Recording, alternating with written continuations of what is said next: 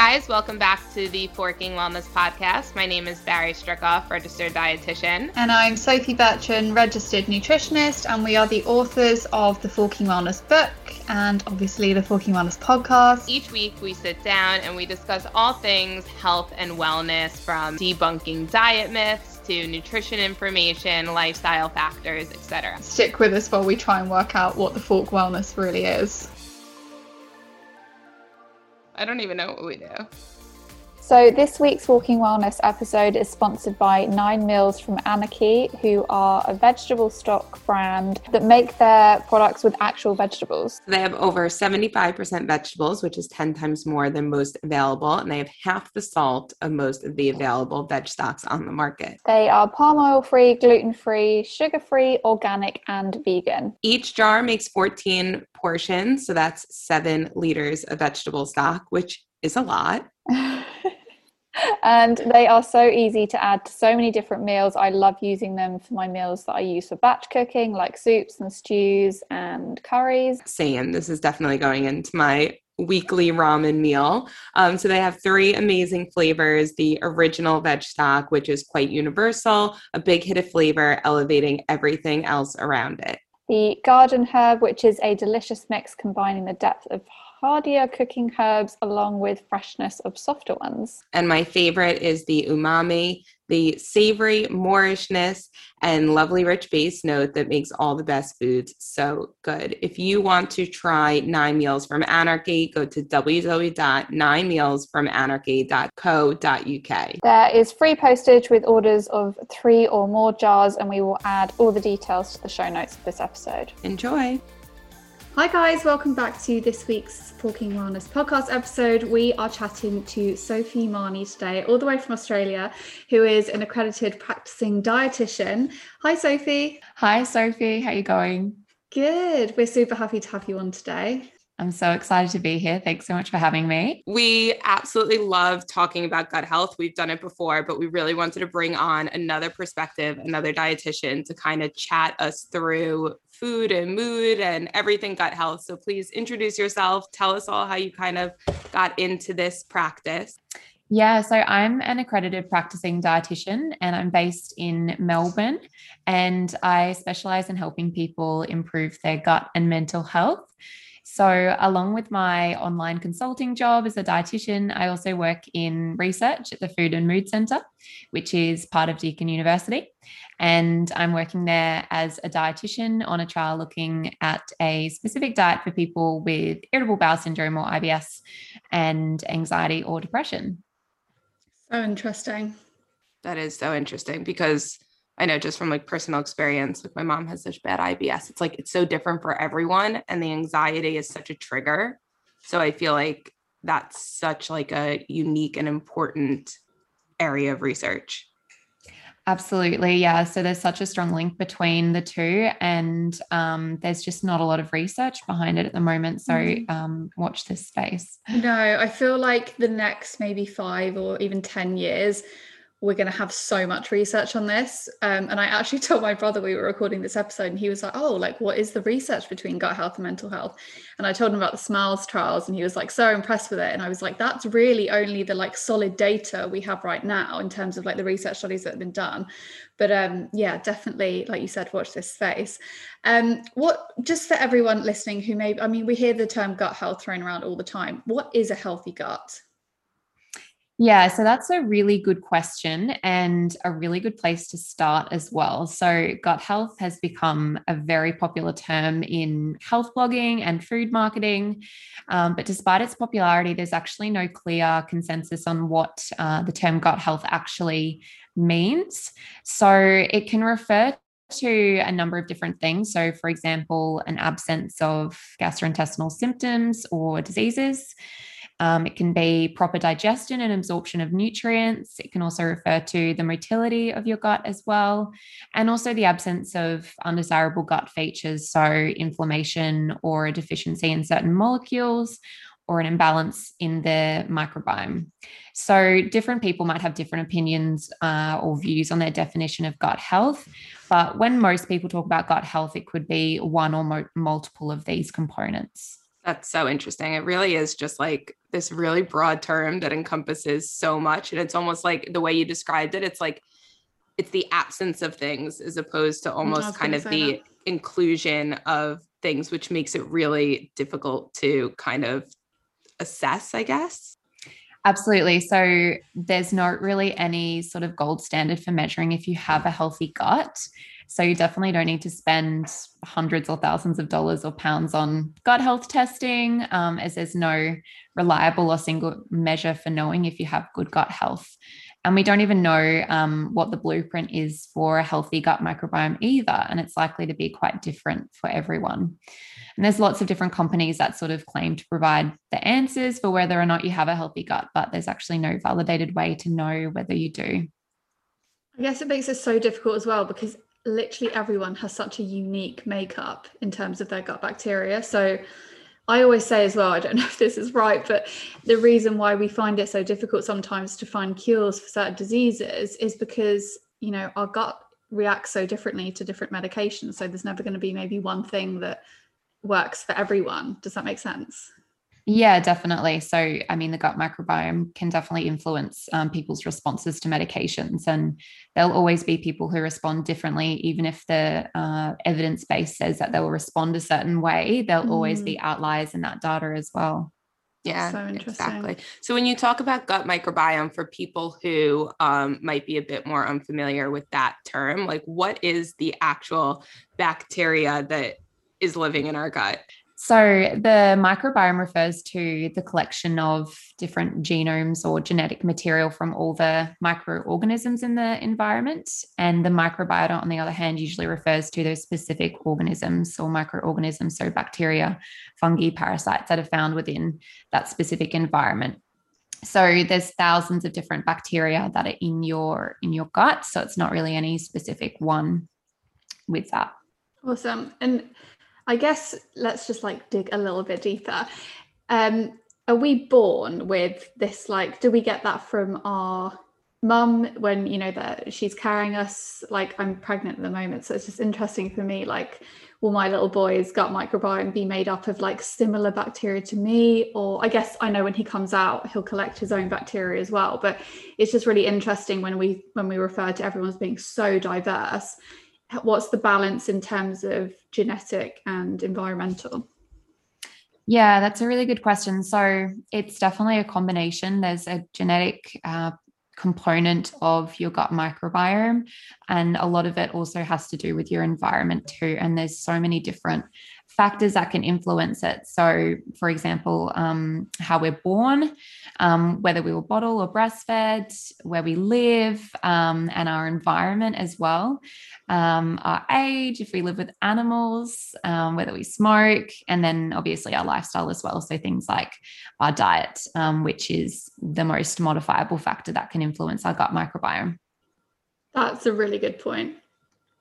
Yeah. So and uh, correct me if I'm wrong, but your your gut can change quite quickly, or the gut microbiome like composition can change quite quickly based off your your diet. So that is that like an immediate thing. Like if you if you I don't know change your diet, we can see kind of not I want to say like short term results, but you can actually start to shift that um, gut population quickly. I don't know if that makes sense. Absolutely. So you can change your gut bugs. Like we have evidence to say that they can change within 24 hours wow. of your diet changing. Um, but unfortunately, so yeah, it's pretty amazing, isn't it? Um, but unfortunately, say if you um, rapidly change your diet, and your gut bacteria changes with that, if you then go back to your regular diet a few days later, your gut tends to sort of shift back to where it was at its baseline. So there is a short term component, um, but also that long term component as well. Mm, that's so interesting. But I guess it's actually really good to know that if someone does maybe doubt how healthy their gut is, then they can kind of think, okay, how can I optimize this through diet? Yeah, definitely. Yeah, so I guess that's like a great segue into the next thing. Like, how does diet affect the gut and like what we eat what does that do to our like gut health? Yeah, so unfortunately, it's not really down to single food. So most of the time, it's more about your overall dietary pattern in the long term, and then definitely some consumption of some specific foods and nutrients, and those lifestyle factors as well. And a lot of the time, the gut microbiome is way too often oversimplified. And that provides yet another reason why we shouldn't really rely on these quick fixes or supplements to improve our gut microbiome because as you can see, diet is only just one factor within a broad range of other things that we can and can't change about our gut. So, in terms of um, specific foods, what we know is that certain ways of eating is linked to a higher abundance of certain types of bacteria that have been associated with positive health benefits. And on the other hand, there's ways to eat which has been linked to the presence of bacteria which have been shown to have negative health effects or conditions.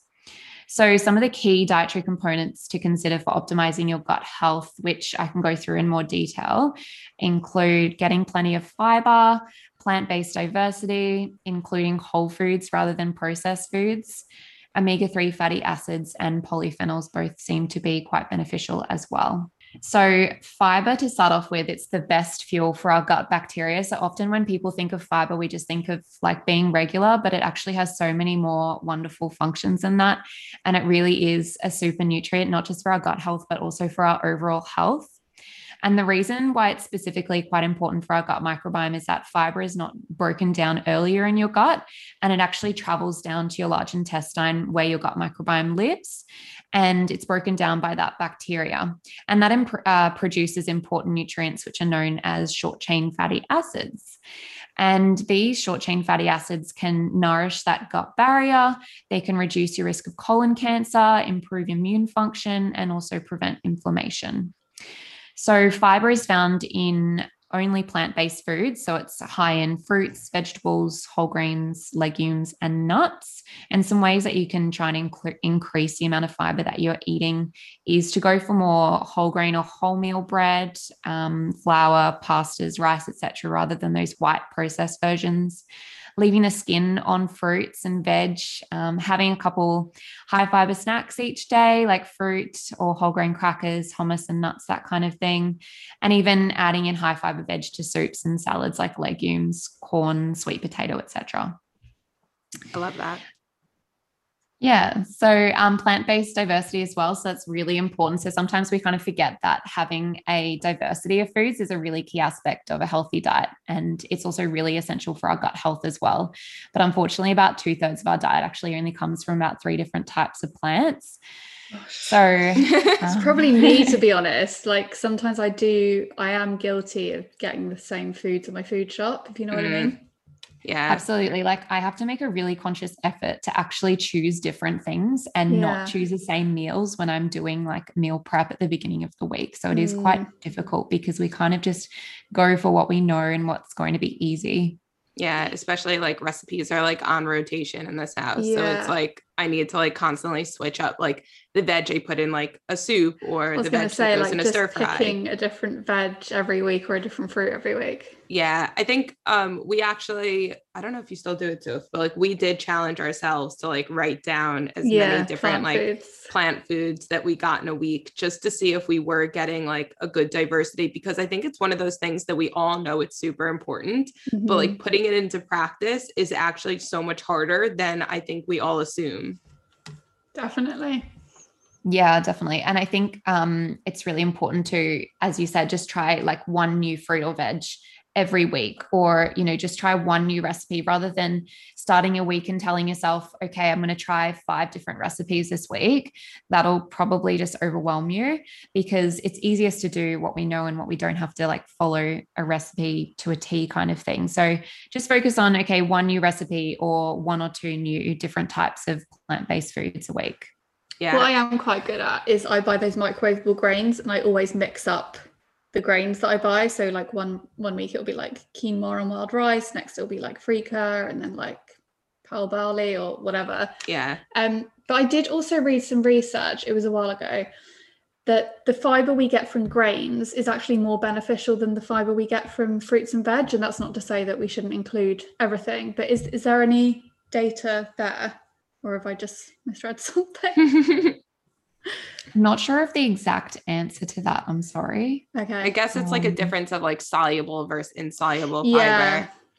Um, so And like the, the, the reason I was so interested in reading it is because so many people nowadays are kind of like, oh, low carb, like can't eat too many carbs, whereas actually all those different types of grains are so beneficial for our gut. Absolutely. I think the like the most important thing it comes back to is just getting that diversity um and also with fiber as well. And there's, you know, hundreds of different types of fibers as well and Mhm. different types that you'll find in whole grains versus fruits versus vegetables. So it's good to get a diversity and to not just stick to like one type of grain like only having brown rice. Um, you know, actually doing as you said getting the different types of grains when you go and get those um, little packet ones as well. I think that's a really good way to do it because I think whole grain diversity is a little bit harder to achieve compared to fruit and veggies because uh, it's a little bit more time consuming to prepare.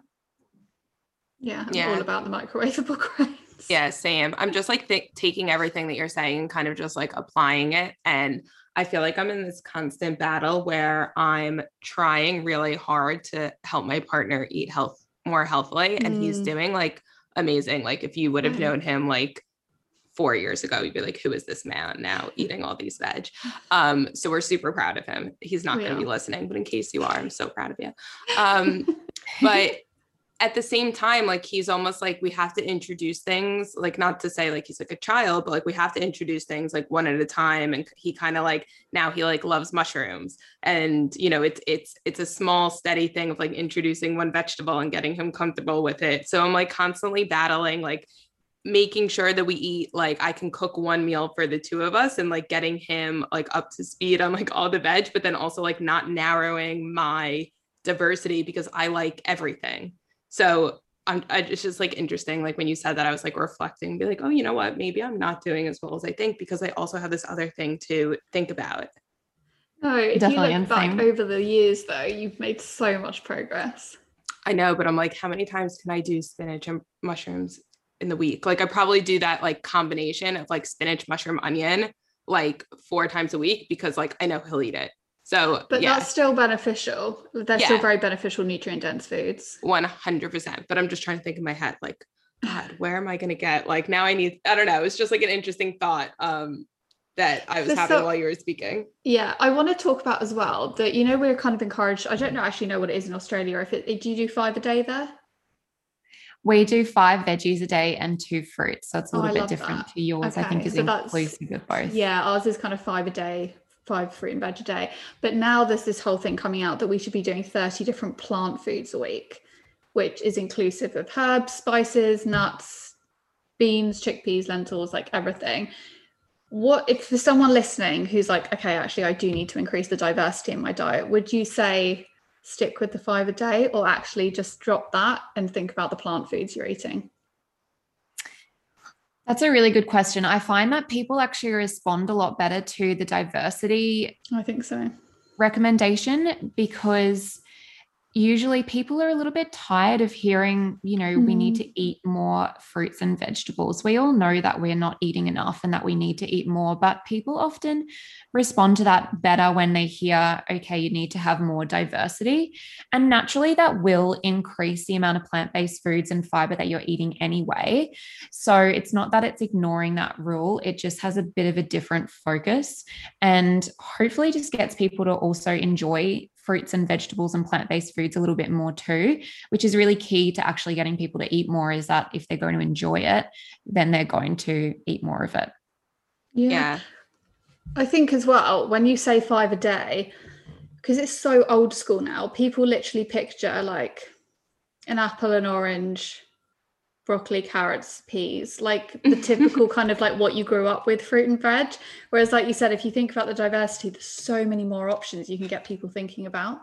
Yeah. Definitely. I also think like um looking at like 30 a week almost makes it sound a bit more like accessible or like Mm. feasible than like five a day because like when things are done on like a day scale, like the time seems like the clock's running out. Whereas like a week it feels like um a bit more flexible. Definitely and it can be applied to people who um, have different dietary requirements as well so if you're vegan or vegetarian or if you're eating meat um, you can use that 30 different types of plant based foods a week for any of those different conditions. And we know that it doesn't necessarily um, matter which specific diet you follow. If you are getting those 30 different types of plants per week, then you sh- still should have quite a diverse microbiome profile. So that's what the research showed in that particular study.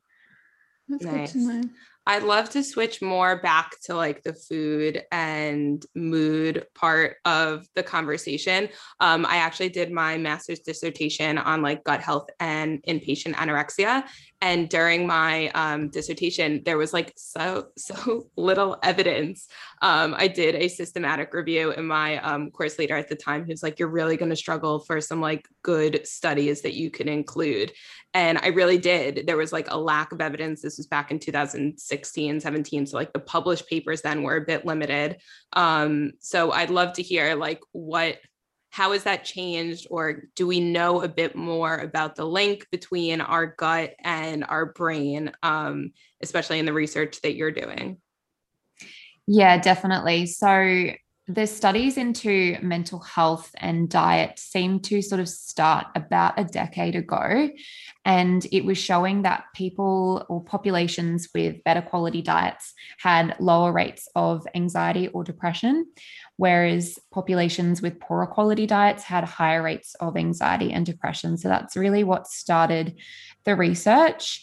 And it didn't matter where it was either, it was all across the world. We knew populations in Europe, um, so in places like um, Scandinavian countries, Mediterranean countries, um, and then, you know, elsewhere, so in Japan as well.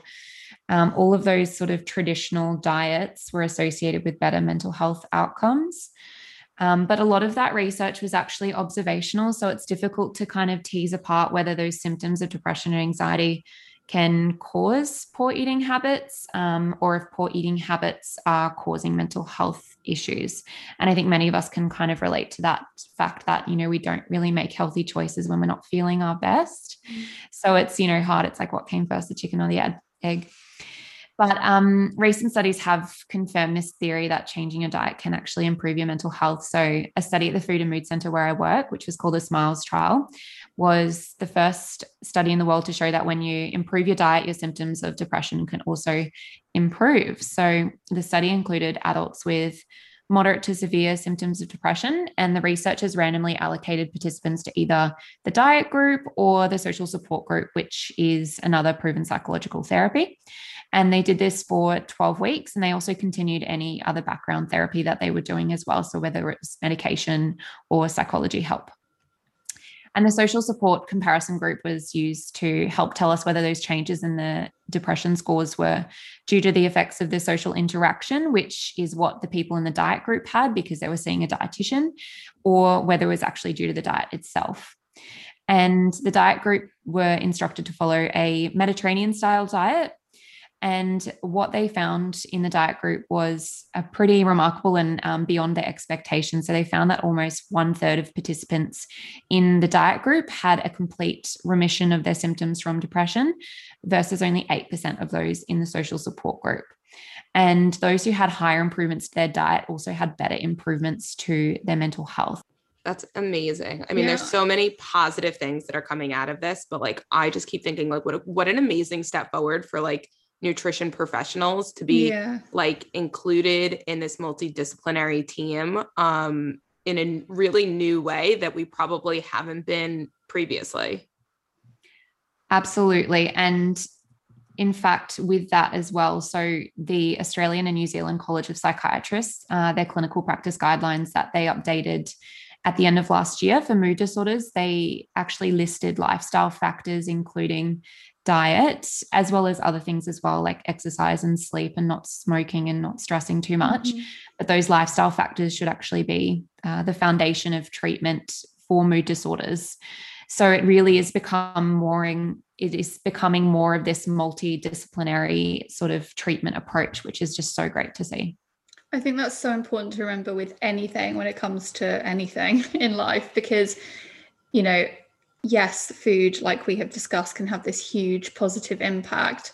But it's not the only thing. Like you do need to be dabbling in maybe some movement, um, socializing, I don't know, sleeping well, hydrating. There are so many different aspects. So it's not like unfortunately we can't just say yeah improve your diet and then you know mental health is guaranteed improved you do need to be doing these other things alongside it but diet is such an important component definitely and i guess what that guidelines were sort of um, recognizing is that it should really be just that foundation of okay even if someone is seeing a psychologist already they should also be instituting these mm. healthy diet principles and also Definitely. sleeping well and exercising so it shouldn't necessarily replace anything um, but it should be the foundation or sort of like the starting point for people who are also maybe entering treatment as well and maybe not having such severe symptoms.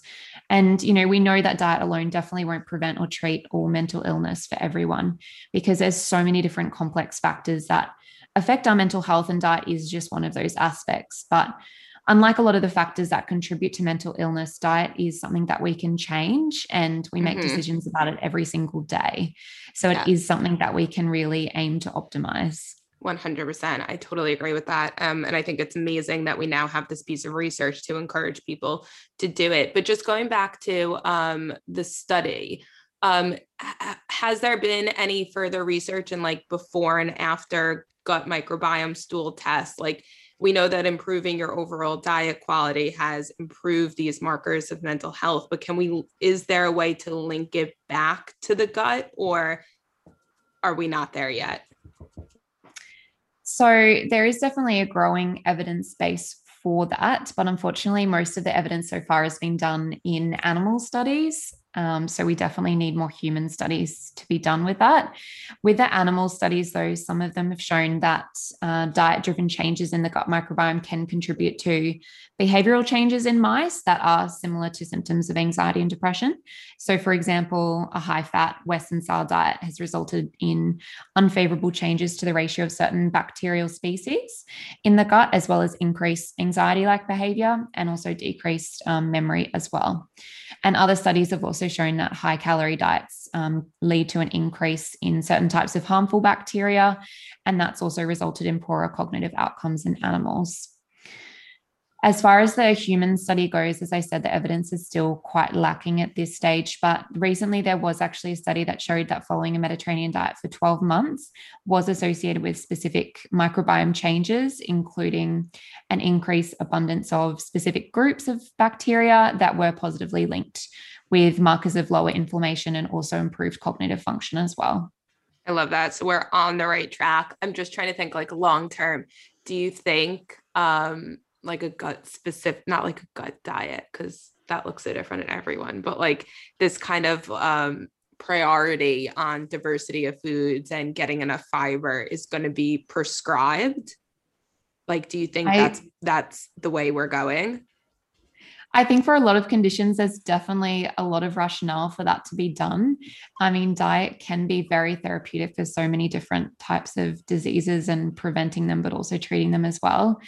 And yeah, focusing on gut health definitely can have a huge impact on all of our different body systems and organs. So, I mean, I would love to see that happening, or even just, you know, a referral to a dietitian along with other mm. treatment as well. Yeah, I think that's so key. Um, what about pro pre and probiotic foods? Um, firstly, if you could just differentiate between the two for anyone that's not sure, and then secondly, more so the probiotic foods like kefir, um, miso, sauerkraut, kimchi. I feel like there's this big hype around them. We actually haven't got enough research, but there's a lot of anecdotal research. But if someone doesn't like all those foods, like literally, my husband, if he hears that anything is fermented, he's like, I'm not going there. so, like, how key is it to try and include these in our diet if we can? Um, and yeah, is there is there any research? Sorry, I just asked you like five questions in one go there no, I think that was a really good way to put it into context with your husband as well, sort of not liking uh, fermented foods and what do you do about that? Um, so, to start off with, so prebiotics are certain types of fibers that you eat and they then help to nourish your gut. Um, bacteria, so there's definitely um, quite a bit of research to say that they can be quite beneficial. Um, so, Probiotics, on the other hand, are live bacteria, and these are ingested and they can help to um, nourish your gut bacteria as well. So, fermented foods um, have been around for a very long time, despite only just becoming quite popular. Mm. And they're actually in almost every culture across the world as well. So, Japanese have the natto, Korean have Koreans have kimchi, there's French creme fraiche, and Indonesian tempeh. So, in lots of different cultures across the world. So, some of these components um, include probiotics and prebiotics, and they may influence our gut and mental health through influencing the gut microbiome and the gut permeability or leakiness, and also having an anti inflammatory effect as well. So, for this reason, fermented foods definitely hold a lot of promise as a dietary intervention due to their theoretical potential. But the research relating to the relevance of these fermented foods for gut and mental health is actually really quite sparse, as you mentioned. And it also has quite significant limitations in the study designs as well.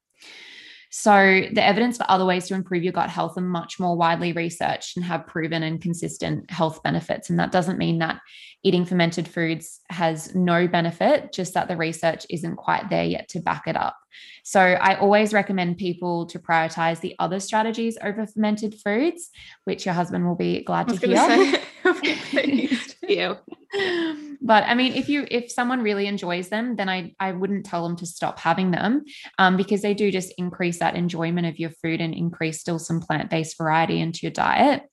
But I would just recommend having um, fermented foods that contain other nutrients. If you are going to have them, have things like sourdough bread or yogurt or sauerkraut or kefir, because these foods actually contain other nutrients like fiber and prebiotics and a range of different vitamins and minerals versus things like kombucha, which may or may not even have still any live bacteria in it and often has added sugar with little other nutrient benefits as well. That's really interesting. That's that a really is, good yeah. point. Um, yeah, that I, I mean, like I love kimchi. I eat it all the time, but I guess it's like also not even for like the it just tastes good to me. So yeah, yeah like that, I literally have a slight obsession with kombucha, but I just love the like tangy, bitter fizziness to it. Yeah. Yeah. And I think that, I mean, if you really enjoy it, then absolutely there's no reason to stop having it. It's not like we know that there's no benefit. It's just that we just don't have the evidence yet to back that up. So if it also reduces the amount of alcohol that people are drinking, then mm. absolutely that's going to be a better alternative as well. Yeah, yeah that's such a good in, point. Um, in America, they sell uh, spiked kombucha, I know my dad oh, went gosh. to went to Whole Foods one time and like picked up a case of kombucha and he came home oh, and um didn't realize he got the one like with um alcohol and my mom was thrilled so thrilled but like it was like an honest mistake um but yeah I guess that's like where health marketing um mm. is super interesting cuz uh now they can you know sell their spiked kombucha and there's almost this like perceived added health benefit um, for the consumer, even though we know that that actually might not be the case. Yeah, definitely. I mean, they're very good at tricking people, aren't they? Yeah. the food marketing companies, everything like that. And then what about taking probiotics? Because I am actually taking probiotics through my pregnancy because there is some research to say that it can reduce risk of things like the baby having asthma um, and allergies and eczema and things like that. But just in general, what's your take on probiotics? Because they can be quite expensive. Yeah, they definitely can be. So, generally speaking, if you're in good health, then the evidence for taking a probiotic is actually quite limited. Um, if there is something in particular that you're aiming to manage, so as you just mentioned, preventing um, childhood allergies or asthma, those kind of things, and in some cases, it may be advisable. But probiotics all do different things and have different indications. So, it's really important that you're taking the right one. So, some of the best evidence for taking a probiotic is in antibiotic associated diarrhea, and there may also be a potential benefit in irritable bowel syndrome, inflammatory bowel disease, infant allergies, and also immune health as well. So, working out whether you should actually take a probiotic should involve assistance from a health professional, specifically a dietitian. Mm-hmm. And there's lots of different factors to consider as well. So, is there actually any evidence behind it? Uh, the genus, the species, and the strain, the dose, duration, and then how you should also take it as well. And although I do still recommend seeing a health professional or a dietitian to find out which probiotic to actually take, there is some ways that you can do your own research to find out which one may be useful. So there's a couple websites that provide that information on which probiotics to take for different conditions. And most importantly, they actually also provide that summary of level of evidence for that probiotic based on multiple different human trials as well. That's so, so interesting. Yeah, we yeah, could put that um those websites in the show notes if yeah. you um send them to us. Yeah, definitely. I can send them to you. So one of them is called the US Probiotic Guide and it's actually free to access, which is really great. Um, and it lists all those different requirements that I mentioned. And it also lists the probiotic brands as well. So you don't need to do too much of your own research. Oh, that's so helpful. Yeah, but unfortunately, it's only for US brands. So you could, I mean, buy those online um, if you're in the UK or Australia. If you're in Australia, you can use the Probiotic Advisor, which is a similar version, but you do need to pay for it. Um, but if you're in the UK, I would just make a note of which probiotic is recommended and all of those different details that I mentioned. And then you would just have to do that research. But a lot of the time, um, pharmacies will actually have those probiotics listed on their website. So you can do your own research without having to go to the pharmacy and spend, you know, an hour looking at all the different labels and everything like that. So yeah, definitely without doing that proper research and just sort of grabbing any probiotic off the shelf is is unlikely to have much benefit and you're probably just wasting your money. Yeah, so I guess um the more expensive that doesn't actually determine how beneficial that can be for you. Definitely. If it's That's more expensive, that could just be due to the fact that they're spending more money on marketing that. I was just going to say it's packaging, isn't it? Like yeah. with skincare as well. yeah, exactly. Um, you, you touched on something for like immunity. Um, autoimmune disorders and gut health is something that I find really, really interesting. Are there certain probiotic strains to consider specific to autoimmune disease, or no, the research is just like, we're not there yet? It might be something to look up. It's not really my specialty area, but definitely something that you could find on either one of those websites. So if you look at, um, you can actually just type in the condition that you're searching for or, or look for it on the list and actually look up and see, okay, what level of evidence is there specifically for this condition that I'm looking at? If it's, you know, something like celiac disease or type 1 diabetes, that kind of thing, um, or anything to do with the thyroid. Um, Hashimoto's, uh, any of those autoimmune conditions, you could actually look up and see what kind of level of ed- evidence is there for these um, particular conditions and specific probiotics to help with it. Yeah, that's amazing. Um, I will look into that for purely selfish reason. Um, my dad was just diagnosed with an autoimmune disorder, so we're like trying to figure out like yeah. what's the next course of treatment. But like, it's such an under researched area of nutrition. This hmm. episode mm. has made me very impatient for the research that is still to come because I know there's so much of it to come out. Um, but like you mentioned, we're still in such early stages. Um, but just to finish off, what are some of the long term benefits of having or maintaining a healthy gut? Yeah, so I think a lot of that interest in the gut microbiome has just grown enormously in popularity as there is so much of that new research just really linking the gut microbiome to every system in our body and every organ. And disruptions to our gut microbiome can actually lead to specific diseases. And many of these arise from either a loss of certain bacteria or an imbalance of a healthy microbiome. So, for example, the microbiome has been linked to the development of type 2 diabetes and metabolic syndrome. It also influences our immune health, nervous system, our skin, heart health, metabolism, wow. and of course, That's... our gastrointestinal system. Yeah, so literally everything. That's and, amazing. Um, yeah, so nourishing your gut can really influence uh, your health, not just in the short term, but also prevent specific diseases and cancers in the long term as well. Mm. And yeah. most of the research so far has been in animal studies. So the exact mechanisms behind how this happens are still being sort of drawn out. But there's um, many different pathways as to how they think the microbiome actually is linked up to these different systems in our body. So, for example, some of the ways that it does this is that um, beneficial compounds called short chain fatty acids that I mentioned before that are produced from the breakdown of fiber um, can positively influence the rest of our body because these can actually cross into our bloodstream from the gut and can travel throughout our body. And as well as that, the microbiota also produces compounds that supports the gut lining and ensures that its contents within the intestines are contained. But disruption to this barrier can actually cause leakiness um, of these micro, microbes and their byproducts that can actually cross into the bloodstream and they can contribute to inflammation as well, which can influence the rest of our body. It's so amazing the power of say, It's so interesting. Yeah. And something you mentioned just going back to like really early in the episode, you mentioned like the different areas which show like um higher levels of like mood and they follow like um more diverse um diets. You mentioned like Japan and Italy and mm. maybe a Nordic country. And like those are blue zones, right? So they are like populations that tend to have lower disease risk and they mm-hmm. are like higher longevity rates.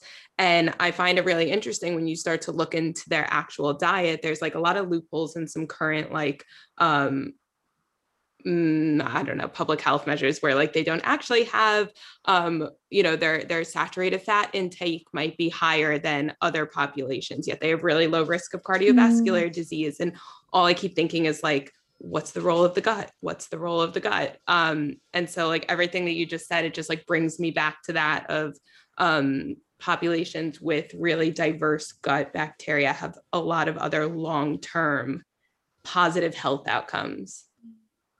Absolutely. Yeah. And those blue zones across the world, they have, even though they're different culturally and their diets are still you know quite different there's a lot of consistencies with those diets in the blue zones as well and all of those um, consistencies are also optimal for our gut health as well so focusing mostly on plant-based foods not having a lot of ultra processed foods not having too much alcohol um, getting in plenty of fiber but then not just the diet side of things but also how they live too. And they don't have a lot of stress and they probably sleep more than what you know we do in western populations.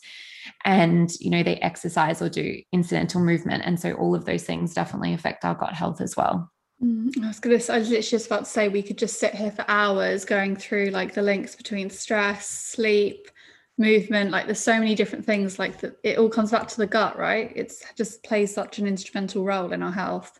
Definitely, yes, such a big role yeah, in influencing. We haven't got time for all of it, unfortunately.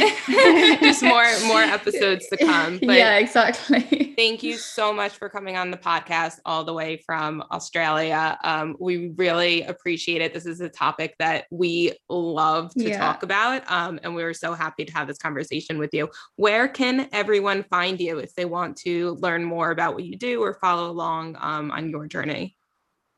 Yeah, so you can follow me on Instagram. So I'm at Listen to the Dietitian and dietitian um, with two T's in Australia. And also, I think the UK as well. So you can find me on Instagram there, or you can find me on LinkedIn or even on Facebook. You can search for Sophie Marnie Dietitian um, or my website. You can head to um, sophiemarnie.com.au. Amazing. We'll put all of that in the show notes so people can find you easily. And please do keep us updated if any more groundbreaking research comes out of the Food and Mood Centre.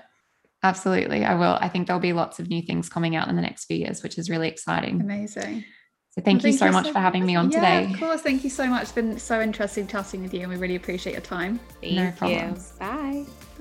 Thank you guys so much for listening to this week's episode of the Forking Wellness Podcast. As always, please rate, review, and subscribe and share with your friends if you love this episode. It really does help us get seen in the chart. You can now also order our Forking Wellness book anywhere books are sold. Order it on Amazon Prime for next day delivery. And Barnes & Noble in America.